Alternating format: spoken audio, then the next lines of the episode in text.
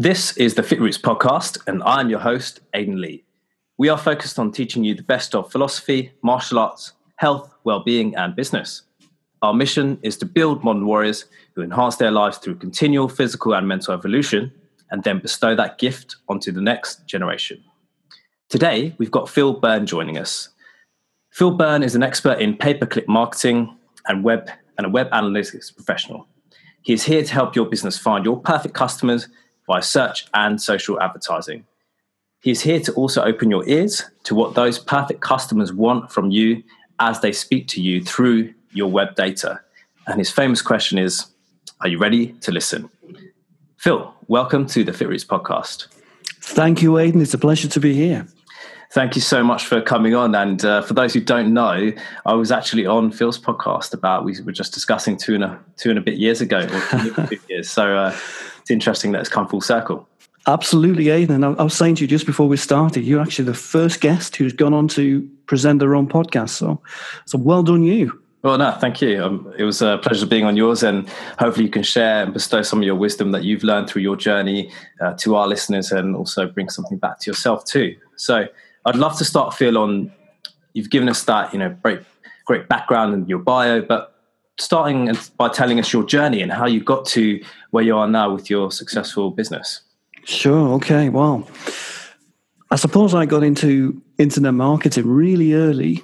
So, you know, I was a student in the kind of mid 90s and I did philosophy at university, which I know you did as well, Aidan, I believe. Mm, yes. And, you know, that back then, especially, it was the kind of degree where there wasn't too many hours lessons per week, and um, it was less about coursework in those days. So you had a lot of spare time. There wasn't tuition fees as there are now. It was a very different life as a student. So I used to sort of hang out with bands that I liked, and I would put on club nights and, and gigs for, for the other university. So I was at Leeds University, but there was the what was then the Polytechnic down the road. And it was there that I first encountered marketing and you know that was simply putting posters up, putting um, adverts in the local paper to bring people to the events that we were running. And then around that time, the internet began to emerge, and because it was so early, I was quite intrigued by it. And I started to make little websites for for bands, for the events we were running, and you know it all grew, grew from there. It was all dial-up access in those days, and We'd spend fortunes on our phone bills trying to connect to the internet. Um, and this is before Google and before Facebook, a long time before Facebook. But you know, those first steps in in watching the internet grow from nothing uh, sort of laid the path for everything else. The early days of the internet really were all about um, what's called SEO, search engine optimization. And when Google came along, that's what everybody wanted to be at the top of Google, and that was the first real web marketing service I sold. Uh, that did that did pretty good, uh, and I began to make my own sites at that time, which were largely in the travel industry, and I would do my very best to make them rank for all kinds of keyword searches. Uh, and then the emergence of social media and pay per click began to come through. Uh, and and from you know from those early days of SEO, I think we've now moved into a much more sophisticated online world. Uh, and pay per click for me is that you know the most direct way to reach your potential market online, and and I also believe the best way to scale a business. Uh, so you know that's that's a short description of the journey, and uh, you know where where I am today. It, it all comes down to just having a go when the internet first emerged. I think. Yeah, and it sounds like you caught it at at a great moment because obviously a lot of people have come into this industry since, but you caught it mm. the cusp of before it blew up. How was that in that era, doing it then uh, rather than what you see now? Tell us a bit more about your experience around that. Sure, it was so different. It was, you know, the, the, the websites back then were they were more like really simple um, words and a, a, background color, perhaps not many pictures because the internet wasn't fast enough to download them. Uh, there was not many people doing it. In fact, Aidan, when I first set up my first kind of web design company as it was then, the phone did not ring. No one knew what it was. Uh, and, and, at the same time, the first dot com crash happened. So, you know, that kind of further pushed down the, the, the whole society's impression of what the internet could be. And it took a year really for, for that to change and for things to start coming through. So, so then the good side of that happened. You know, I was one of very, very few people who were working online at the time, and there was so much space for us, and the opportunities came, and you know, I, I started buying domain names back then. Uh, so, you know, all of these things, we were lucky in the sense that we were the first ones there. And, and that certainly has made a difference. I think it'd be so much harder to come into this world now because there is so much competition, as you said. So many people can do this now. So many people perhaps think they can do it, as you and I chatted about before we started the podcast. And there's also some really fantastic uh, web marketing people all over the place now. So the competition is of a much higher level too. Yeah, interesting. And you also said on a note earlier, uh, Phil, that that um, internet marketing, the way that you you measure, so PPC uh, and Google AdWords, maybe is the quickest and most effective way to grow and build a business. Tell mm. us more about that and why that's the case.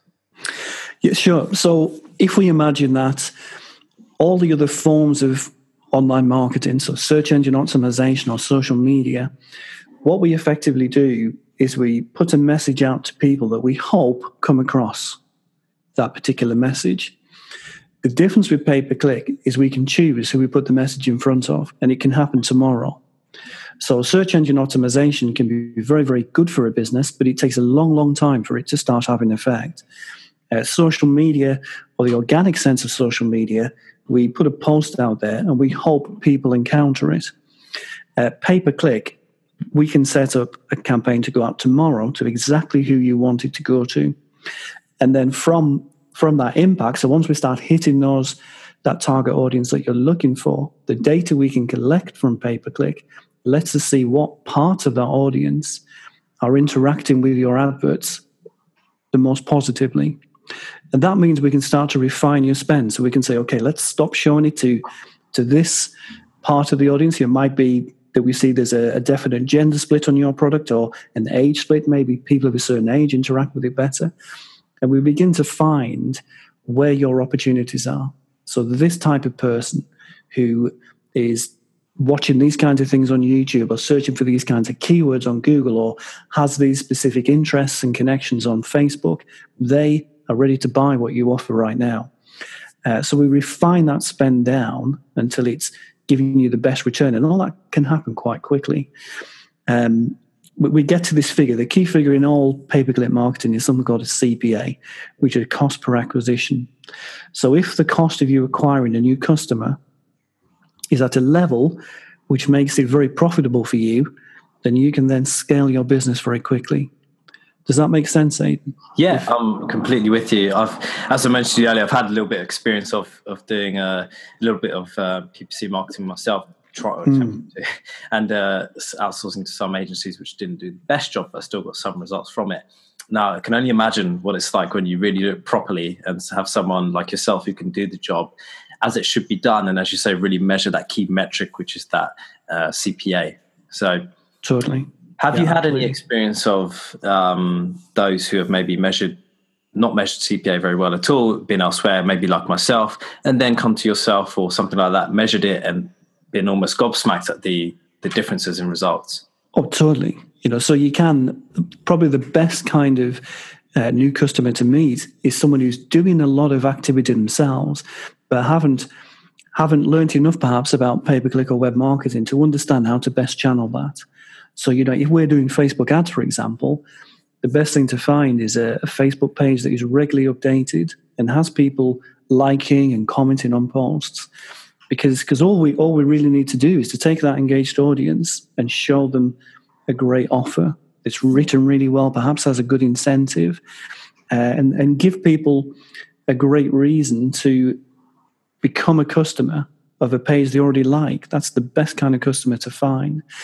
Um, so, and then on the other hand, when, when people's targeting is too wide, perhaps, and they're wasting money on people which are never going to buy for them, but they don't know that, to then take that same spend and channel it much better can also have an equally positive effect. So, you know, lots of things come up again and again in pay per click marketing. And when you do it enough times, you, you look for those things right away.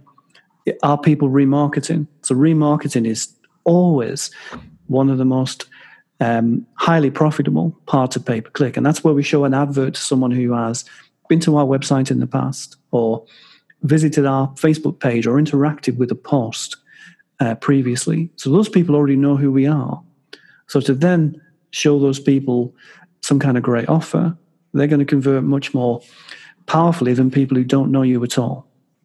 Interesting. So, I guess from my understanding of marketing, that would be having those extra touch points and using that data. And the, as far as I'm aware, the retargeting pixels to help you see those, or those same people see your stuff again.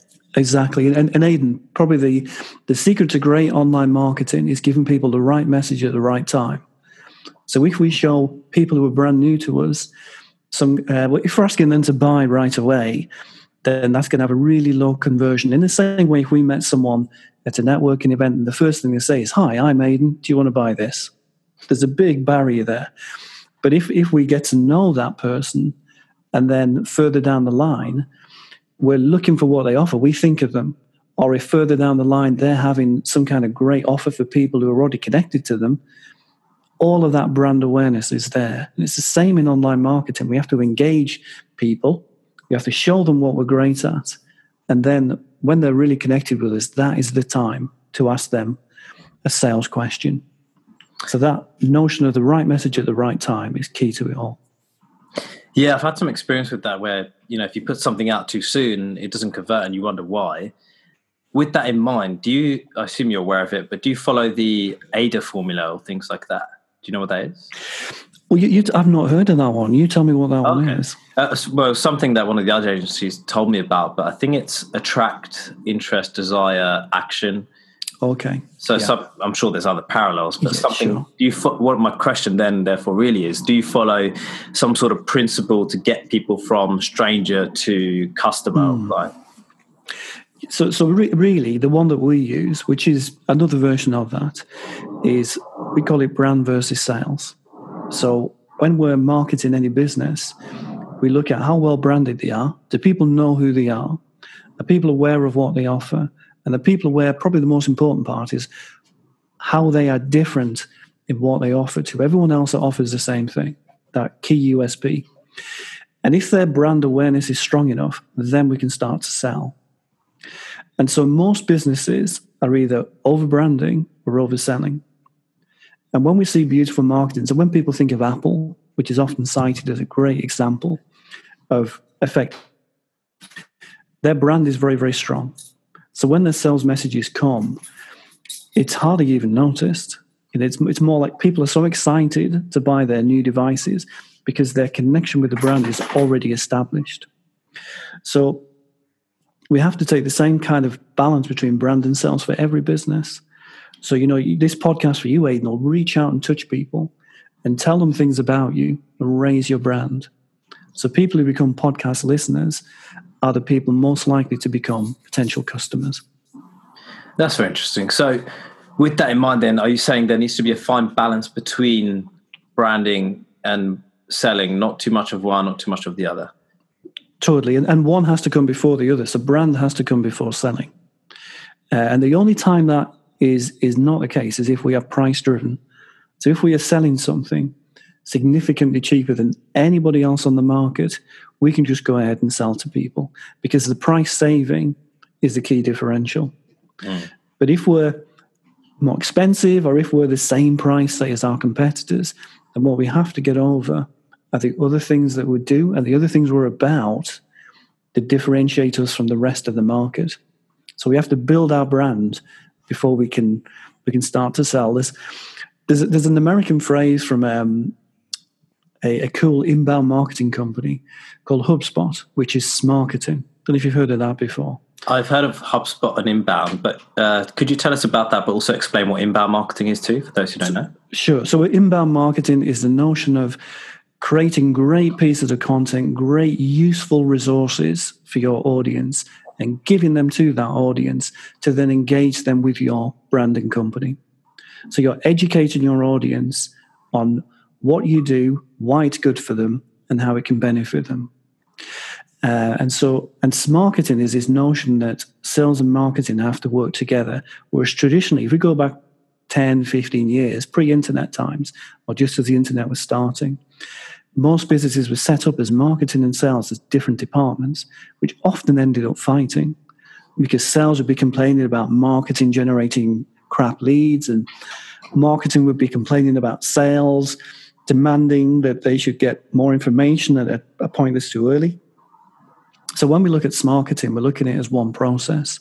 How do we take someone who doesn't know anything about us all the way through connection with the brand, all the way to the point at which they will welcome a call rather than be irritated by it.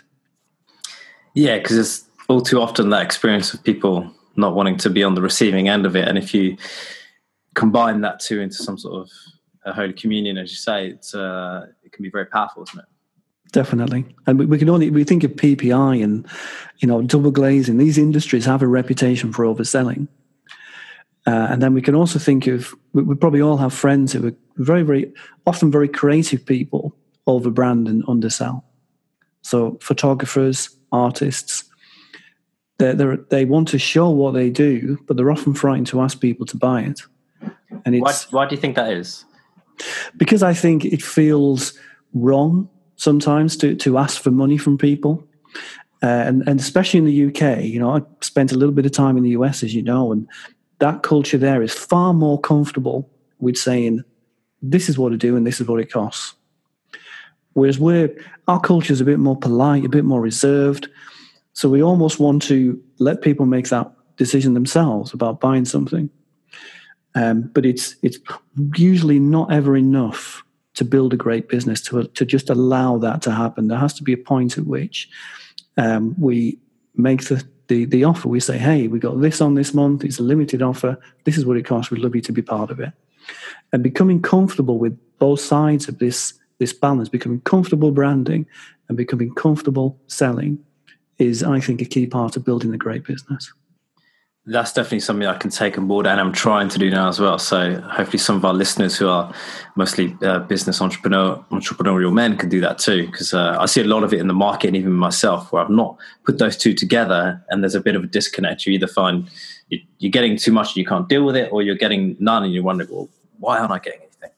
So Absolutely. I can see, really see that. You also also mentioned earlier, and uh, we discussed at the start as well about your podcast, Phil. I'd be interested sure. to hear about the Positive uh, Sparks podcast and one, why you started it and how, if you don't mind me saying, grew it to the level that you have now. Because as far as I'm aware, you have about 3,000 uh, listeners. So tell us some more about that.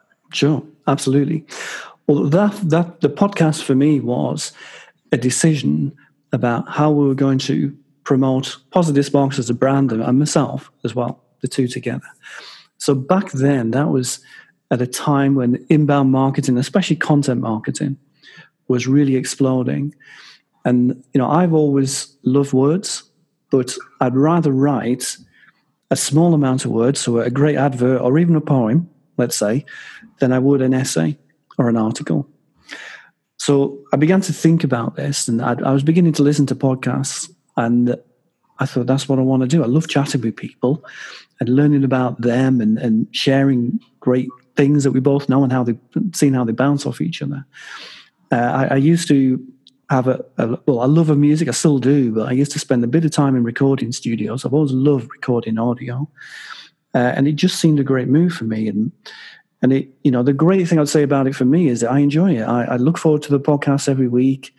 I love having chats with people. I'm enjoying this one now, Aidan. and it, it's so much more natural to me than writing content articles. It's also a little different, perhaps, as well. Less people have a podcast as they do a blog. Yeah. So it takes more effort, doesn't it, as well? But yeah.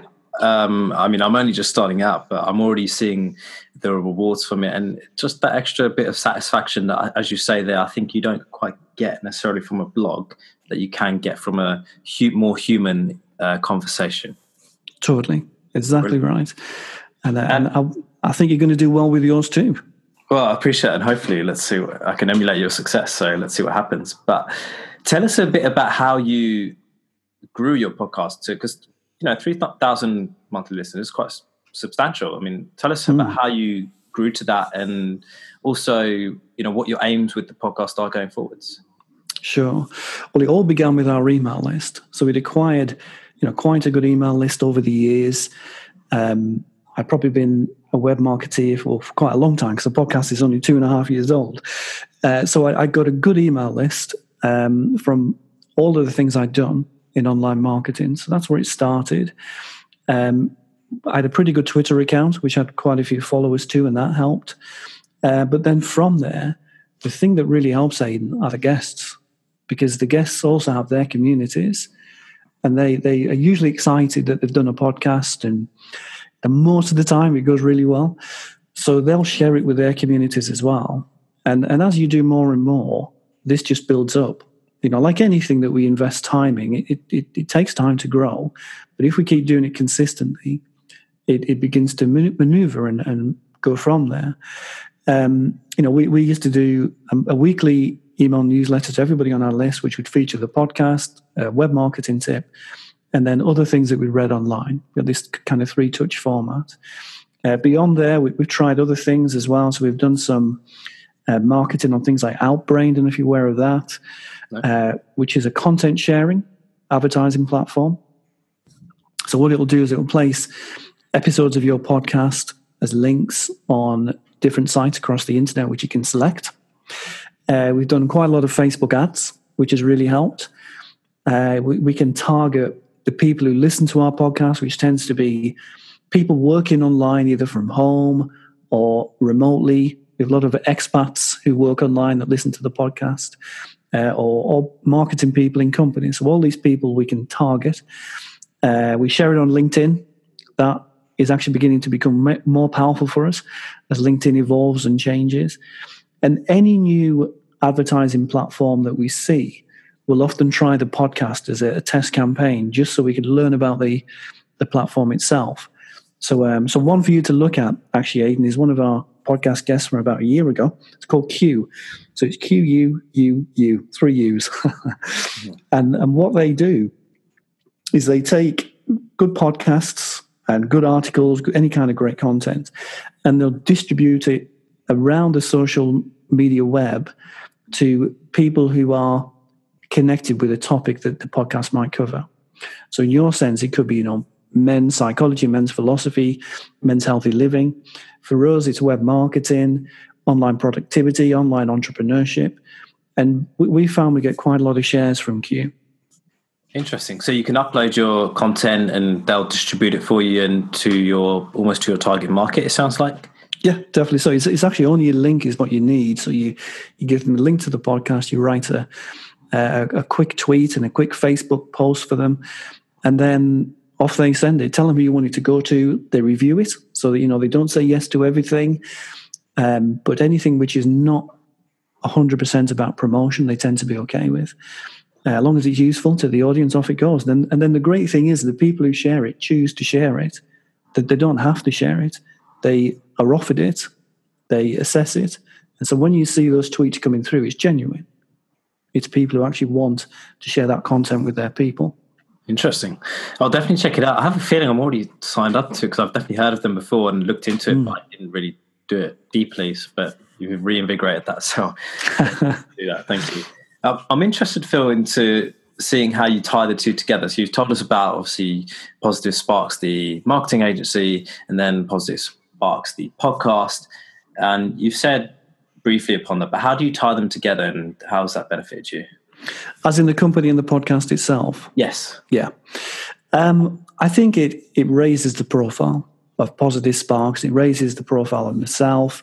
Uh, the podcast, without doubt, stretches out into areas that go way beyond what positive sparks do. But that's that's fine. You know, it's it becomes more. You know, I, I'm a real believer in digital living. I think the internet has enhanced all our lives, whether we know it or not. Uh, and and anything that celebrates that, I'll probably cover on the podcast. Whereas positive sparks is is more defined in what it offers. I think a business has to be. We have to say this is what we do, and you know, I would rather, and we strive to be exceptional at pay per click and web data rather than being just okay at lots of things, which lots of other agencies do. So they'll offer a full service solution. And, and I've never really been into that. I think it's better to be great at something rather than than kind of just okay, as I was saying at many things. So the podcast allows me to go beyond just what we do in Positive Sparks, which being a curious person, Aidan, is good for me. yeah.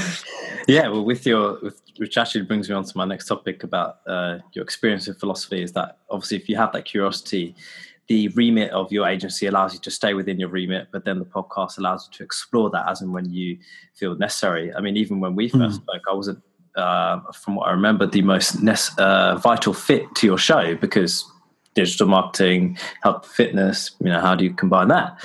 Uh, but we found an angle, and it, it seemed to work. So I can see how you're exploring a lot of different things and how that's helpful to one grow your podcast, but two also your agency. So. Definitely. With that in mind, Phil, tell us, uh, I'd be interested really to hear about your background in philosophy and if at all has helped you, one, why you chose it, if at all has helped you and, and what you do with it now, if anything. Sure. I think, you know, when I chose to go to university and do philosophy, I actually started out doing business studies. And, and that was the path that, you know, it was more acceptable at the time.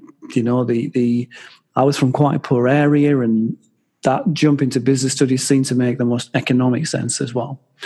But when I'd, I'd sort of left home to do business studies and started that, and then thought, ah, this isn't for me. Ironically, I run a business now. but back then, you know, 18 years old, it was different. And I'd always been curious about the human condition and, and why the world is as it is. So that's what drew me into philosophy. And uh, making that jump definitely let me learn lots of things that I'd never encountered at school. I didn't go to a great school. It was we used to have league tables for school back in those days, and mine was always near the bottom. Um, so you know th- those kinds of topics were never available there. Uh, so I encountered things like the Greek philosophers and Descartes, and then some of the more 20th century philosophers like Nietzsche and uh, the existentialists, and all this was great for me to absorb. Uh, and and and what what do I learn from it now? I think it's just made me a, a person who wants to hear everyone's opinion, wants to hear everyone's ideas, and decide for himself which ones work for for, for me, all in all. It's left me that curiosity. It's also meant that I've never ever quite walked the, the career path and, and the, the the simple straight line that perhaps many people do live and, and it's good for them perhaps you know they they live a similar life to their friends. That's never quite been for me, and uh, that's meant I've lived in a few places and tried lots of things in my um, online business life. Even though it's all defined by the internet, I, I just love trying new things. So I think it touches that part of me as a person, and in business, I, I, also believe it's important for us to be ethical, treat people as we want to be treated, to make the world a better place. And somehow that connects with that part of me too. Yeah, I can see that for sure in how you conduct yourself in your business, and uh, even for myself too. Philosophy has been so fundamental as to how I've structured my my thoughts, the business itself, you know, the direction, the path, and you know, in my my line of business, you could argue it's a bit more tangible, but even in your mm. area, you can really see how that's leading to you being curious, being ethical, moral about how you conduct yourself. So it's really interesting to see that even though that was quite a while back, those lessons are still mm. playing out with you now. Totally. How old are you, Aidan, if you don't mind me asking? Not at all, 26. 26. So you see, when I was doing philosophy, you were just born. You're about a year old. Oh, my God. there we go. A long time yeah. ago. But, yeah, uh, but I didn't realize it was that long ago, actually. It's a long time, you know, yeah. but, but you're right. You know, all those, one, one thing that's great for me now is it feels like the world, the business world, it's hard to say the world because that's a different thing. We have some strange political leaders now, but we, we seem to have a business community that's more focused on making the world a better place. And that, that's massively positive. I don't think it was like that when I first started a business. Yeah, I can imagine it was a bit more money, money. But now, I think, especially in the internet marketing world, I think there's obviously there are some um, particularly dodgy people, as with any industry. But I think mm. you guys, so you have a focus on uh, really trying to elevate businesses to help them serve more people, and I've seen that mission kind of coming out a lot more.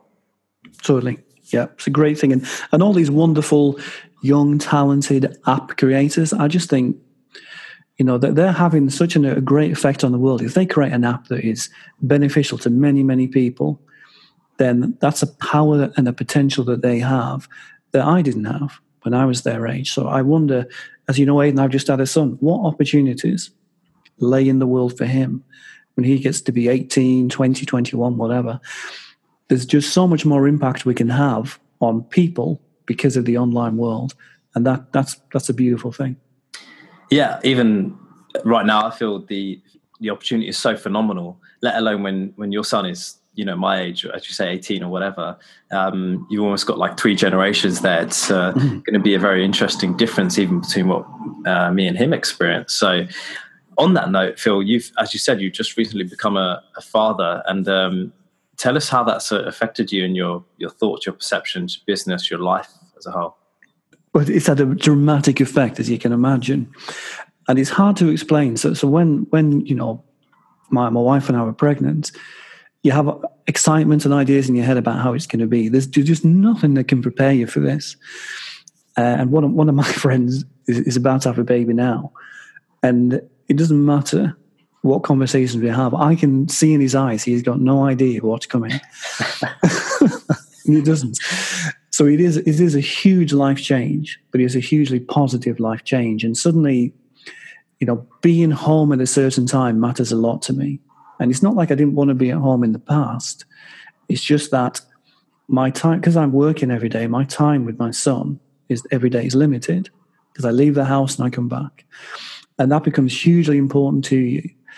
And and just watching a person grow out of, you know, your baby is is a beautiful thing. It really is. It, it makes you look at everything in the world in a different way. So a beautiful day is suddenly more beautiful because it's not just beautiful for you; it's beautiful for your son as well. In my case, uh, you notice things about the way the world is going, and you know those things kind of stay in your mind a bit more because it no longer just affects you.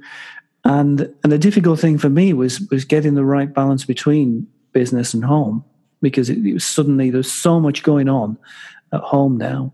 How could I keep keep our, our money flowing in that we need to live and you know all, all these things become way more important because you're now responsible for for this this small human being who cannot look after themselves.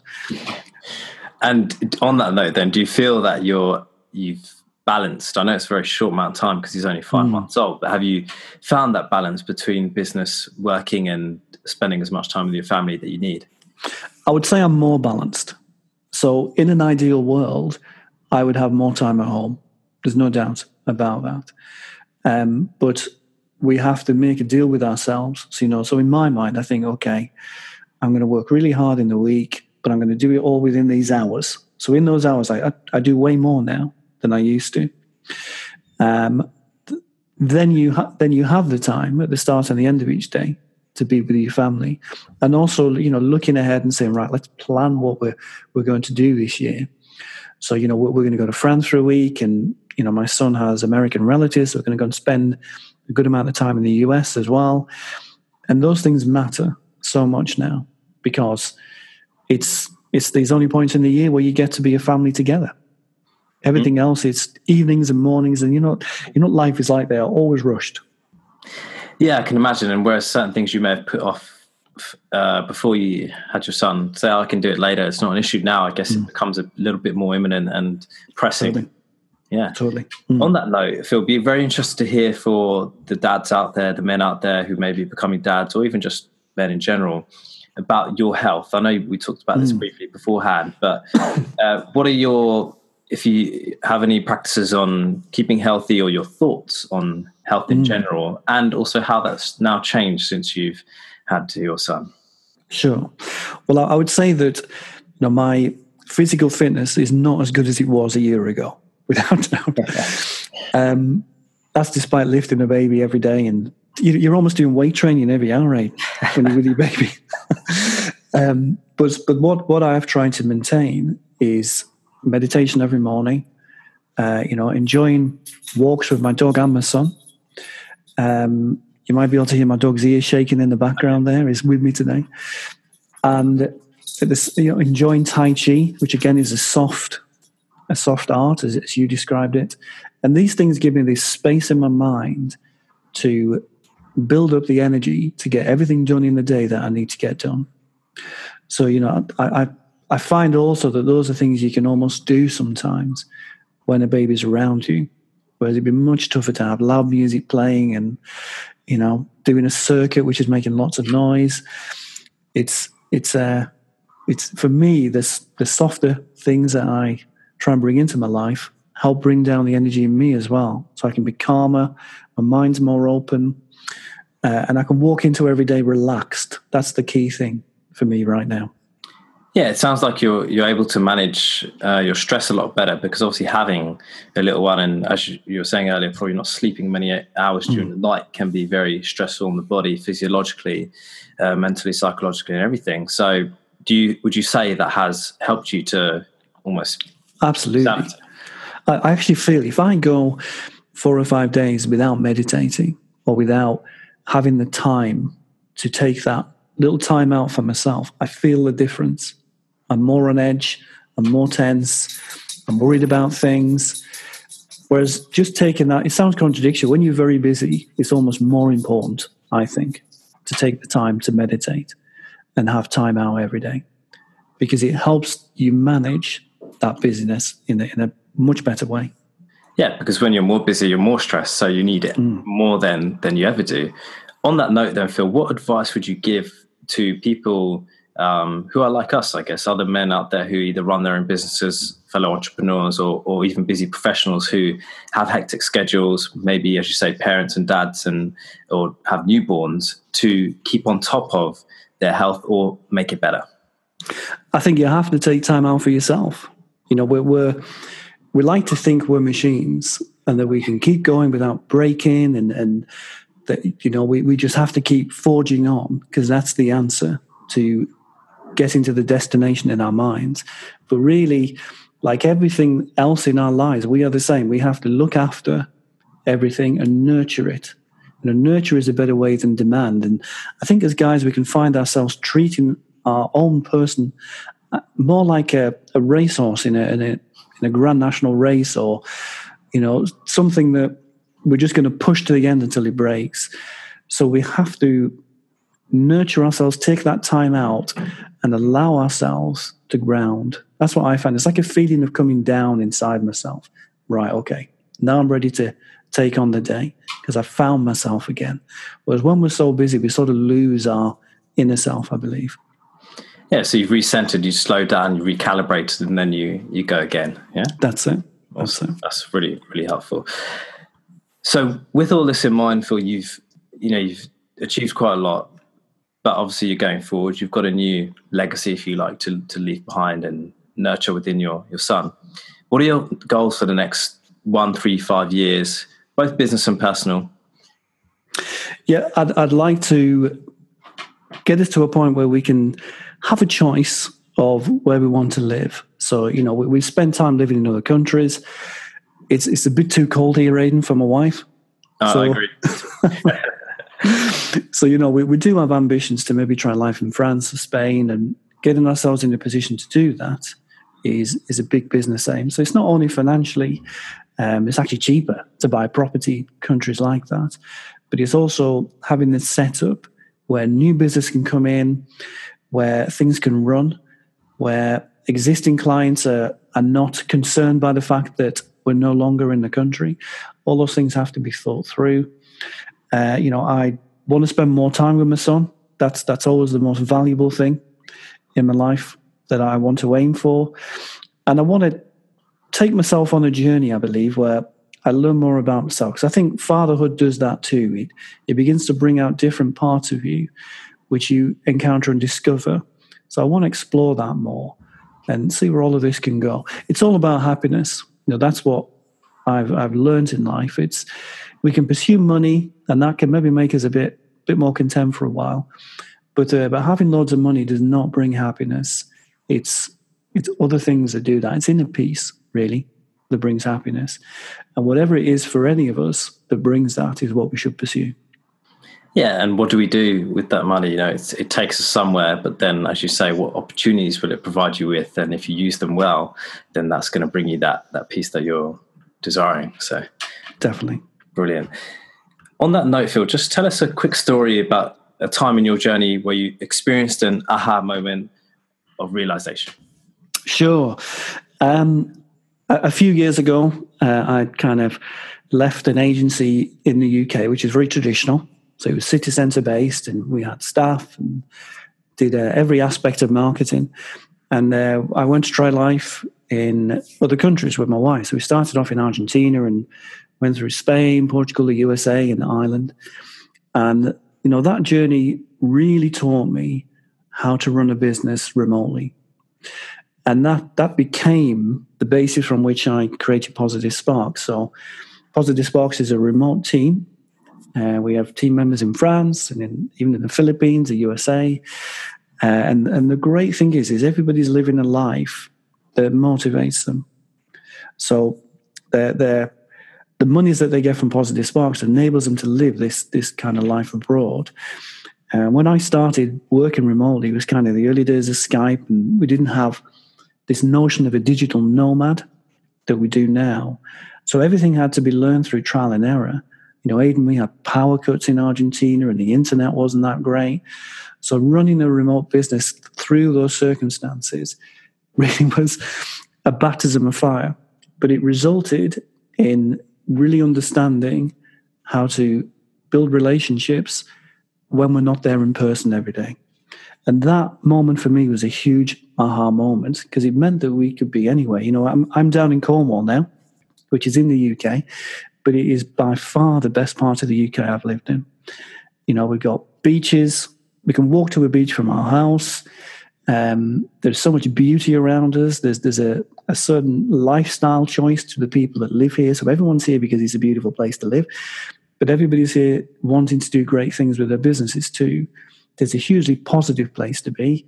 And wherever we do go next, I, I wanted to have some of that element, that culture within it. Um, but for me, that that moment changed my life. That understanding that this is possible. And again, for me, it was early. So now there are lots of people with remote businesses. You know, I've, I've been doing this since 2008, so it's it's a long time. Yeah, I'm Wow, yeah, I'm quite shocked. I didn't know you had such a remote team, and also you worked in all these places along your journey. I, I, I assumed actually you're more central where you are now, so that's really good to see that you did that when, as you say, it wasn't necessarily the norm or it wasn't proven to be possible yet. So totally. very, very mm. interested. I'm conscious of time, but just to wrap up on a few other uh, questions, Phil, is with those successes you've made, could you share with us a few personal habits or daily routines that have contributed and still do to your success? Sure. Well, I get up early, um, 6 a.m., alarm goes off. This morning, Aidan, I was a bit naughty, stayed in bed till about 22 minutes past six, but hey, we're allowed one of them every now and then. Um, first thing I do is meditate. Cup of coffee, actually, to be fair, is the first thing, then meditation. And then the next thing is, is a dog walk. Uh, my son comes if he's up.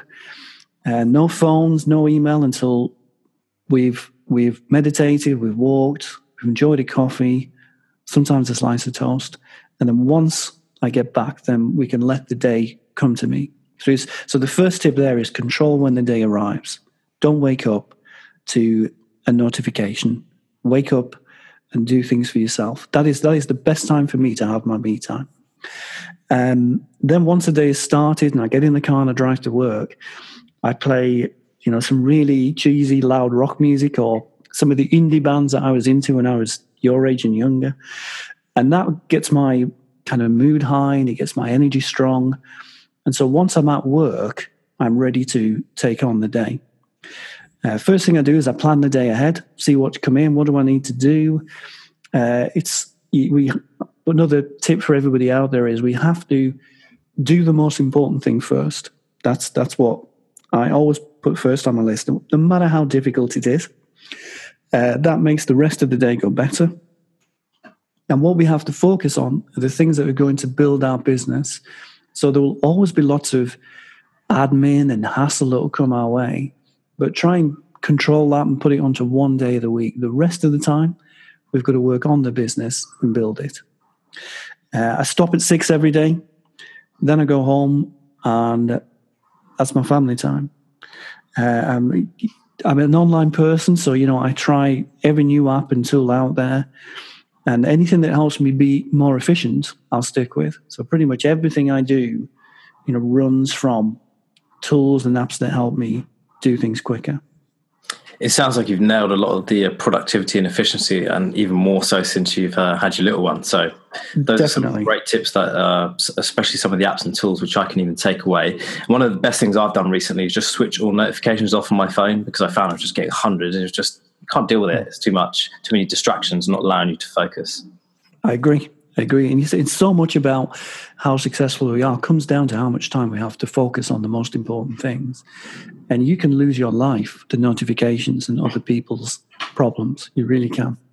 Yeah, it's taken away from your time. And imagine, evolutionary speaking, it would be like imagine having all those people around you shouting at you, saying something to you. It would be, mm. yeah, really bad. Totally. On that note, Phil, what is your strategy and/or strategies for success? Uh, we touched on this a bit earlier on. I think it's better to be exceptional at one or two things rather than good at many. Uh, go where there is space. So, you know, right now we have a craze on Bitcoin and crypto trading, and that's wonderful. But uh, just beware the more people that come into that market, the less opportunity exists. Let's be good people, be gracious to everyone. Uh, I do believe that you give good energy out, it will come back. And, you know, one thing I've learned to do, Aidan, which I've learned to do much later than you in life. Uh, so you've got an advantage here is the ability to listen not only to our logic, but to our heart and our gut as well. It's a really, really difficult thing to do because I think we're almost brought up to ignore our heart and ignore our gut, just go with logic. Um, be brave, step outside of your comfort zone. Uh, I've always learned the most from failure, and I try to remember that when it's happening yeah, when it doesn't sound so sweet, you try to remember, well, it's worth it in the long run. Totally. Awesome. And with that in mind, what's your best success today? Um, probably the best time for me was uh, 2010, early days of pay per click. Again, I was in early. I had an agency at the time and I also had a suite of hotel booking sites. So I had um, fee that I was charging for my time, but then I also had this other business which was generating um, ongoing income, which was not dependent on the time I put in. So that combination of fees and daily commissions resulted in the most money I've ever made. Um, alongside that, I think Positive Sparks being a truly remote agency and operating uh, in in a really positive way that clients love and we love is is the the most wonderful human side of business I've I've managed to create. So you know, create a team of real people living real business and and and having personal relationships through this wonderful thing of the digital world is is something I'm really proud of. Awesome. That sounds really, really interesting. A lot we can learn from that as well, Phil. Um, I'm conscious of your time. Shall we wrap up, or do you have time for one or two more questions? Go for two more. I've just got someone waving at me saying the next people are going to be 10 minutes late anyway. Okay, cool. All right, let's do that. so let's uh, go particularly to the, uh, the main questions then. So for our male audience, what issues do you see that men should be thinking and or acting about or on? So what should men be doing in the world as such? Effectively, yeah.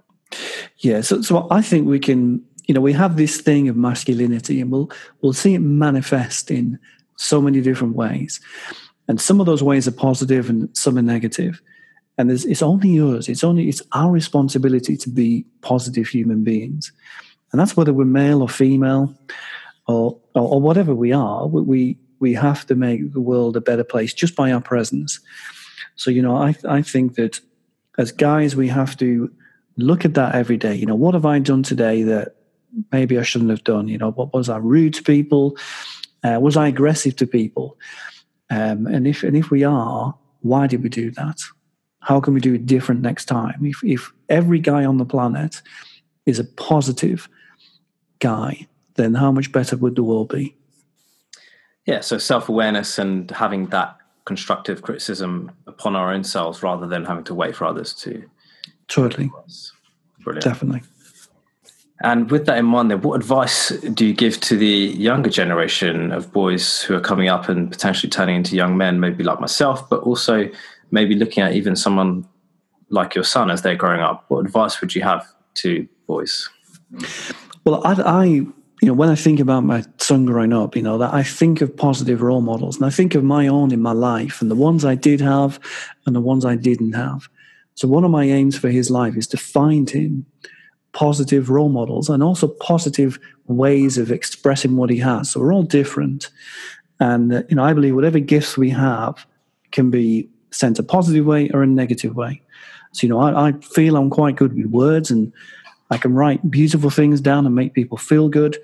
Or I can I can write not so beautiful things down and make people feel bad. It's a positive and negative kind of outcome from that. You know, you yourself, Aidan, you're a big martial artist, and and martial art is great because it's a positive channel for aggression and for strength and for combat. Whereas we can also see the negative side when we, you know, put on the TV and there's been a, a problem at a football match or there's violence at some point in the world. There's there's this duality to everything that we have.